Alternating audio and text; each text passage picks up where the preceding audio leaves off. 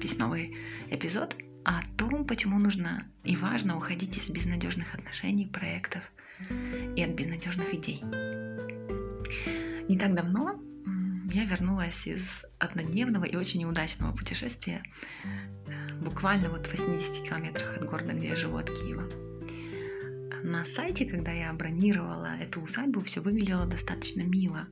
Это, знаете, такой зеленый туризм, красивые светлые комнаты, простые белые, даже печка есть, спальня тоже скромная, но чистая, веранда, розы, и хотелось так уединиться, послушать тишину и сделать такой цифровой себе, возможно, детокс.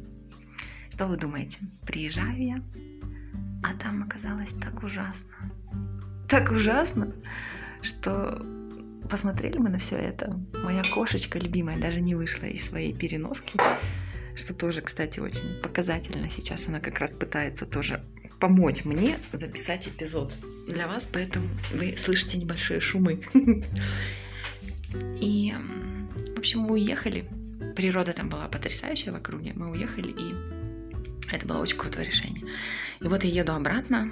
Там чего стоят местные таксисты, это отдельная история, но э, и вспоминаю очень похожее ощущение безнадежности от дома, от отеля, который я испытала вообще там на другом конце мира. Мы были на Бали, вместе со мной была очень такая интересная эм, женщина, американка из Нью-Йорка, которая всю жизнь прожила на Манхэттене, э, работала в журнале э, глянцевом, и она была потрясающая. От кончиков пальцев до макушки вообще она она была женственно красива, она несла себя, она умела наслаждаться жизнью. И мы поехали с ней в центр острова, где-то там это было возле озера, и я как бы на другом конце озера уже там, там жили какие-то не очень дружелюбные племена, вроде как в путеводителе было даже написано, что каннибалы. В общем, какая-то такая, такой, такая жесть небольшая, зачем меня туда занесло, непонятно. И вот мы приезжаем в отель на этой стороне озера. И обе такие говорим, мы хотим обратно. В Семеньяк или в какое-то другое место уже, где-то там мы жили, на этом южном побережье. Не сговариваясь, говорим одно и то же. Мы хотим обратно. И знаете, это был отель, в котором вроде все было, ну, хорошо. Деревянное оформление, да, вот деревом красиво они так э, резьбой сделали. Комфортная достаточно э, кровать, чистая ванная, э, до, до пола э, окна. Но это все было так безнадежно. Вот ты просто вот, когда тебе нужно было представить, что, что там ты спишь, ты понимал, нет, нет, нет, never in my life, mm-mm, mm-mm, нет, возвращаюсь. Вот в этой сельской скромной усадьбе под Киевом я испытала примерно то же ощущение. И оно было настолько сильным, и оно настолько совпало, мое ощущение и моего мужа, что мы просто собрали чемодан и уехали. Природа, кстати, там офигенная. И вот я задумалась. И там, и там безнадега. Нафига в этом оставаться? А потом вспомнила тему, которая со мной всю жизнь. Самооценка, уверенность в себе. Честно, ребят, мне до сих пор иногда сложно такие проводить разговоры, рассказывая людям, почему я считаю, что они оборзели такую цену э, брать за этот несчастный домик. Или там рассказывать таксисту, почему почему и как он должен себя вести, когда у него пассажиры, да? Мне до сих пор такие вещи сложно проговорить, но вчера я была молодец. Я, по крайней мере, я предложениями, не опуская другого человека, сказала все, что я думаю. И тем, и тем. И я знаю, что для кого-то, я даже знаю уже этих людей, я вот прям их, вот я их прям представляю, даже среди круга моих знакомых, для которых это вообще не тема. Они думают, Оль, ну подумаешь, ну конечно, что ж ты должна платить свои деньги за какую-то плохую услугу. А для меня это,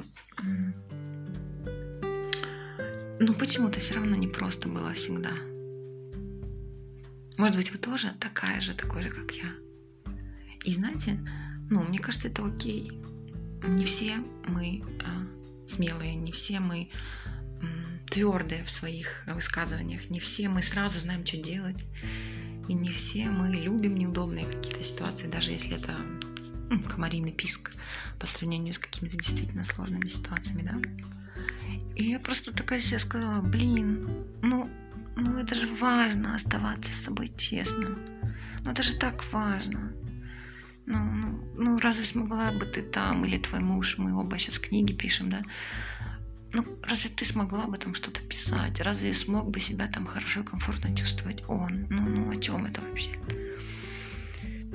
А если экстраполировать это на какую-нибудь, знаете, там нелюбимую работу, престижную или еще что-то, ну, иногда там, ой, ну, может, потерплю еще. Ну, да, здесь токсичная атмосфера. Здесь там, конечно, я не то, что как профессионал развиваюсь, а 60% своего времени трачу на офисные интриги, да, ну, может, еще как-то это, ну, может, это окей, может, еще потерплю эту безнадегу, да.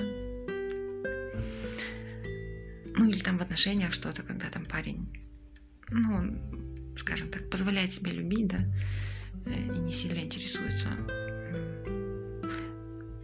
вашим э, комфортом душевным. И вы думаете, ну как-то безнадежненько, ну может еще вот все изменится, может потерплю. Я не знаю, наверное, назову этот эпизод или надежда, или честность. Наверное, все-таки надежда. Ну, чтобы мы уходили к идеям, проектам и отношениям, которые несут нам надежду и могут обнадежить других. И отлично, и супер, что этот домик, эта усадьба до середины июня у них не занята, она пустует. Ребята, это справедливость, это банально, ну, как сказать, так вам и надо. Это правильно, это честно по отношению к вам, да? Когда в пространстве, в которое тебя приглашают как туриста, нет души, это честно. В безнадежности, в таких местах, на таких работах всегда вас настигнет душевная пустота. И надо быть действительно мазохистом, чтобы на нее соглашаться больше, чем некоторое количество, там, не знаю, пару часов, пару дней. Ну, уходите из безнадежных проектов, отношений, идей. Пустота, которая обещает что-то новое, это ведь совсем другого качества пустота. Ну вот закончилась работа. Ну вот не состоялась поездка. Значит, будет другая. А если вы на нелюбимой работе или в поездке, где вам отчаянно не нравится все, вы можете получить только эту пустоту. И никакой перспективы наполнения чем-то новым у вас нет. И это вот самая настоящая безнадега. Поэтому Уходите из безнадежных отношений, проектов и от безнадежных идей. Люблю вас.